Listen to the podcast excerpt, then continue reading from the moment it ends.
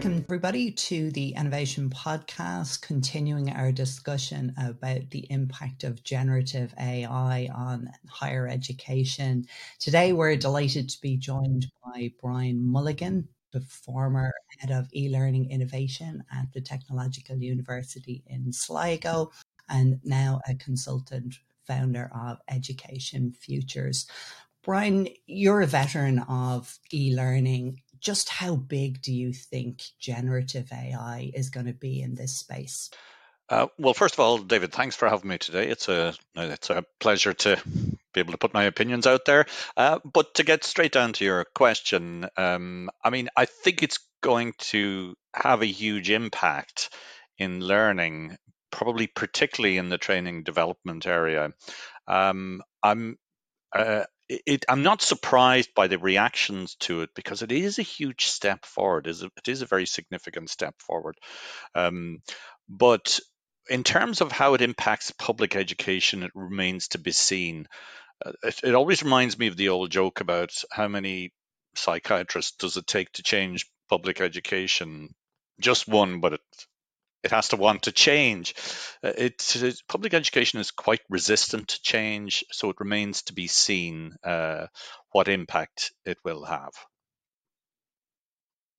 some of the initial reaction from the education sector has been somewhere from bemused to outright terrified and, and that knee-jerk reaction in some places of banning it. What would you say to educators? Where should they start with generative AI? Well, I think just trying to get your hands on it and use it and even if that means going to chat gpt and having conversations with it is a start. But uh, it, it is strange um, uh, some of the reactions. Well maybe it's not strange. Maybe it's not surprising at all because it is a, a big step forward. And on the one hand t- we tend to hear the people who are most vocal. on the one hand those that say that this is a game changer this will be brilliant. Uh, and on the other hand the people are telling us oh this is a terrible thing for education. And the people at the edges tend to be the loudest, and those of us in the middle who are sort of scratching our heads and saying, "No, this is big, but we're not sure about what its impact." We may be tending to stay quieter. Um, uh, so, but what I'd be saying to people, and those people who who who are not sure about what it can be used for, about what its impact will be, is to try and get your hands on it. Now, um, uh, there there are actually lots of blogs out there saying about things that you can do now with chat gpt so it possibly is good to have a have a go at those and see what you can do. Do you do you remember what was the first thing you typed in when you got your hands on it? Oh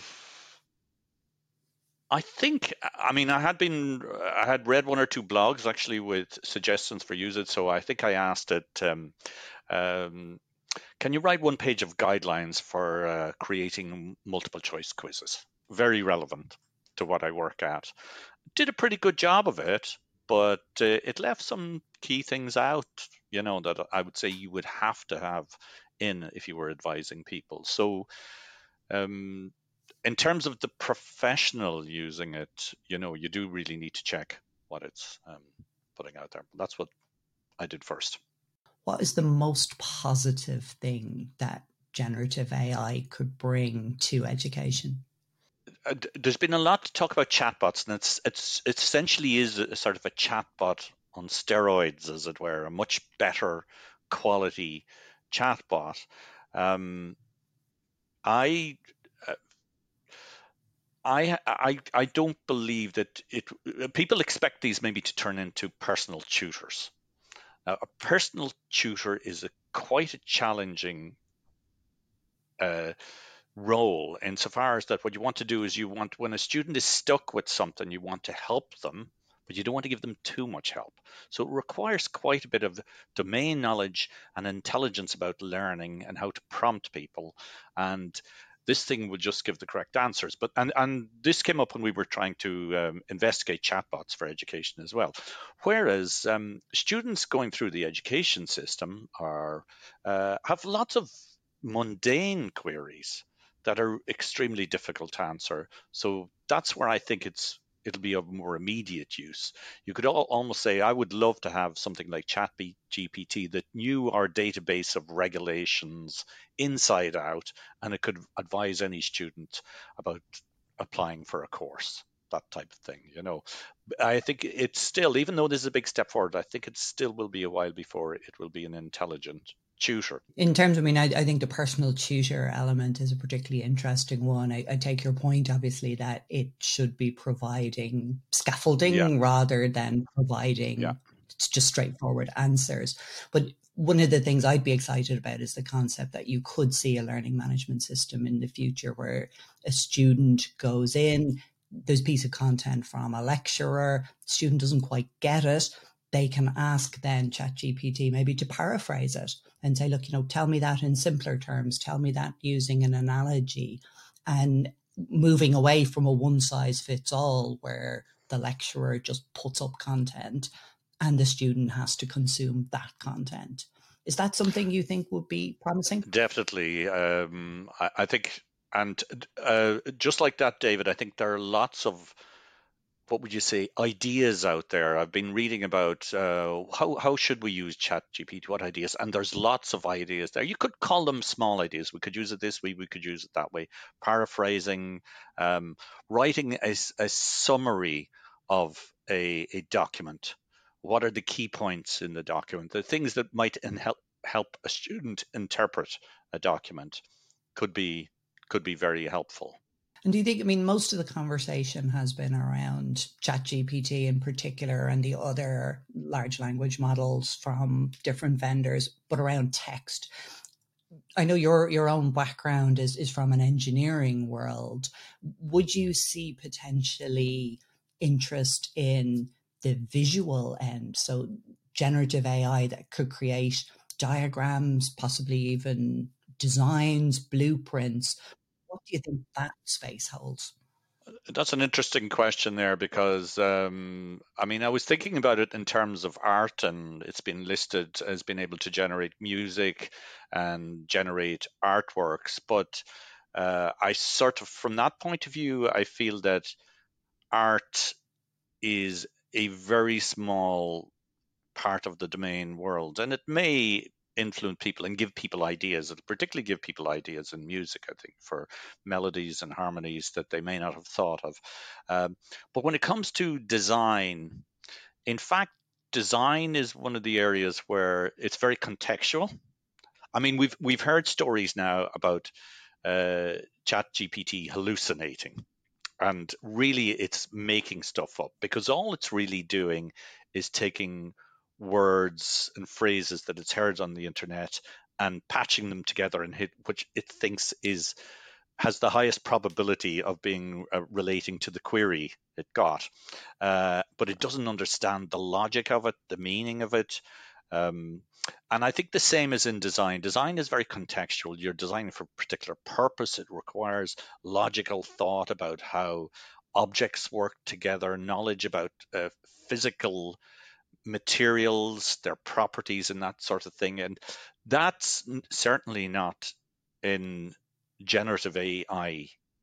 Now, AI is compared. There are other areas of AI that it may be able to link in with and do that type of work in the future. But for the moment, I don't think generative AI will be able to do that. I mean, I'm one of these people who who complains that my Google Home is not near smart enough for the things I want to ask it. You know, uh, AI has disappointed me, and I realize this is a big step forward. But even with this big step forward, we've already been able to find out faults in it or flaws in it uh, because it isn't a general intelligence. It's it's it's just generating phrases as a, a, little aside, the um, jingle music that we used at the start of this podcast was generated by an AI for me. So rather than the old way of going and getting a, a clip, um, I asked it to generate it. But I think it, the serious point for me that you picked on there is very much around the fact that it is generative, not general AI, and the fact that as a technology, it does make stuff up. And how do you think we should guard against or educate users around those dangers that you don't just accept the answer it gives you because it looks okay? Well, I mean, I, I am a great believer that the best way to learn about something is, is to use it. Now, p- people may need to be guided in their use of it in the early stages. Um, uh, and of course, I mean, the ground is changing all the time. A lot of the, would you say, the, the shortcomings of it at the moment may disappear in the future. Um, uh, it may get better, but uh, uh, in terms of as professionals learning to use it, we just need to get stuck in, use it, uh, see what we think of it, be somewhat skeptical. Um, and I would say, in terms of uh, encouraging students or preparing students for the world where, where they will be using tools like these, uh, it's it's much the same. Get them to use it. Uh, uh, try and think of ways. Get them to think of ways. If you have enough of them, they come up with. Some of them will come up with brilliant ideas, um, but also teach them to be skeptical. Which, by the way, is part of general um, information literacy anyway in terms of the internet and the way we should be training students about the internet is everything is out there always be skeptical and if, if you were teaching a class now what would you say to your students about your expectations of their use of ChatGPT or other tools? Would you be assuming they would use it and you'd be therefore saying, look, you know, refer to it and explain why and how you've used it rather than perhaps taking the approach of trying to detect its use and considering it in the same realm as plagiarism? I think I would. Um, and I have been reading some blogs and articles about how to get them to use it. Um, uh, I'm not sure. Uh, I, I'm not sure the solutions that people are putting forward will work. Uh, nobody's really tested this with their students yet, you know, or, or I haven't read much about it. I'm sure people are in the middle of doing that now. This semester, there'll be a lot of experimentation around the world on how to do that. I mean, I would say Yes, I, I would almost. I mean, it's because it's new as well. I would be I encouraging students to use it. In fact, I'd probably give assignments and say, I want you to use Chat GPT. I want you to uh, see if you can figure out how it came to the conclusions it came to. You know, probe it uh, to find out how it came to the conclusions it came to, and check the veracity of the uh, of the statements it's made. Uh, in fact. Um, uh, I, I, think I, I, saw examples where it said uh, people asked it write a, um, a, short, you know, essay on such and such, giving your references, which it did, and then one of the references was completely made up. You know, so it was hallucinating a reference. For for all that, and I don't think the the writer checked into it, or they didn't say they checked into it. Was the other references may have not have been made up, but may have not really contained any statement that related to the essay. Um, so having them uh, having them do that type of investigation of what will ChatGPT turn up for you on this, uh, I think could be very useful at this stage, if only to learn and and and and that way you might be. Uh, uh, to use the unfortunate phrase, killing two birds with one stone, that you'd be getting them to investigate a topic and also getting them to learn about ChatGPT and its capabilities. Um, um, that that's the sort of thing. I, I, certainly would be trying to experiment and uh, I, and, and it, I would have no fixed idea of what would work and what, what wouldn't work. Do you think is there a future as well where universities say will try and develop their own models rather than leave. At the moment, it feels like all of the control is in the hands of OpenAI, of Google, of Amazon. Do you see this as a technology that we will continue to use from their control, or do you think it's something that will become more common? A lot of this will depend on cost. Uh, these are huge language models. Um, uh, uh, d- people need access to a huge amount of data, a huge amount of computing power to work with that data. So I imagine that we won't be doing this ourselves. Now, having said that, I would like to see, and, and I did mention this earlier, that I'd like to see the system going through our our regul the regulations of an organization to help people from the outside, particularly universities that have quite tricky regulations about access and examinations and all that sort of thing and there's always queries coming in. So it it possibly if we're able to use our own data sets to augment the the the supplied uh, data set that will be very helpful. So people will be customizing it for their own use I think, and I am I imagine that's the type of service that will emerge. I'm not that that uh, we sometimes we tend to panic about these things, particularly from about the idea that there would be a monopoly, but there does seem to be healthy, like uh, healthy competition. Microsoft has really taken a big step forward here with ChatGPT, but um, you know Google and others are working away on this too, and uh, uh, I don't think we'll necessarily be beholden to any one provider. So I think we will use the, the public data sets. And that touches very nicely on my next question in terms of, you know, access to data sets. What about the privacy questions and the fact that, you know, when you type something into one of these services, you're putting your thoughts, potentially your proprietary information into their model. Do you think people realize the potential privacy impacts? Um, I well, I I don't think people are thinking too much about it. Like, I mean, we know in the past that uh, people have talked about privacy and things like that. But when it comes to getting free services on the internet or low cost service on the internet, people say, I have nothing to hide. I don't mind, you know. Um, uh, often there are ways for people that are concerned about that to to make it more private. And there's a lot, there's a lot of, uh, I suppose, there are technical issues involved in there. There are ways of making things more private. Uh, I I'm I, I, certainly would be one of these people that said, let's try it first and see. Let's not panic.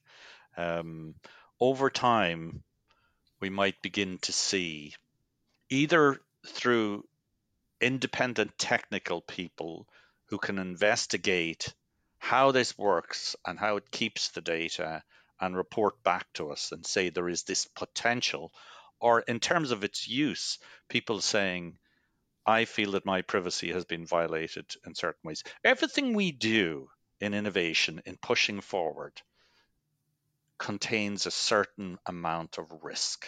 We can't get risk to zero. So I would say, let's move forward and watch it as we move forward. Not overly worry about the privacy issue, but you know, keep an eye on it. And uh, if we think there are some significant risks uh, emerging, then act on it then act on them then and if, if we look forward a little bit into the future, who knows how far, but if these technologies evolve, do you have any ethical qualms about actually moving to a world of personalized AI tutors? And is that a potential future for education? Perhaps it's the engineer in me but uh, I sort of believe that the role of technology is to make our lives better or easier. Uh, um, so that we can use less resources, that we can use resources more efficiently, but more importantly, we have the we have the emerging world, low income countries, a huge amount of people around the world who can't get access to education. If technology, including AI, can in, uh, improve uh, the efficiency of the education process and make it available to a lot more people. That will improve the world. So, efficiency in how we do things always eventually improves our living conditions. Uh, and so, I'm all for it. If it means that we have less teachers in the world in the future, well and good. There's lots of professions that we've less of now that we had more of in the past. And there's lots of new professions emerging. And finally, if if we wrap up with the thought, so you know you've you've moved from being in higher education to being a consultant. If you were to sum up to one of your consultancy clients, what is the single thing they should be most active in grasping around generative AI? You know, I would probably say second mover advantage. Uh, there's no rush. We'll just keep an eye on it for, or I'll keep an eye on it for them. You know, there is so much you can do to improve your existing training and education operations with the technology we already have. Um, that there's no need to rush into speculative ones. There's lots of people working on it. Uh, just read, keep an eye on it, uh, and once it starts proving itself to be efficiently useful, move quickly then. I wouldn't. Now, if, if people have time and they want to experiment themselves, it's nice to do a little bit of experimentation. But reading about other people's experiments is, is nearly more valuable, I would say. Uh, so I would probably say second mover advantage. Thanks for your thoughts, Brian. Interesting as always. Thank you, David.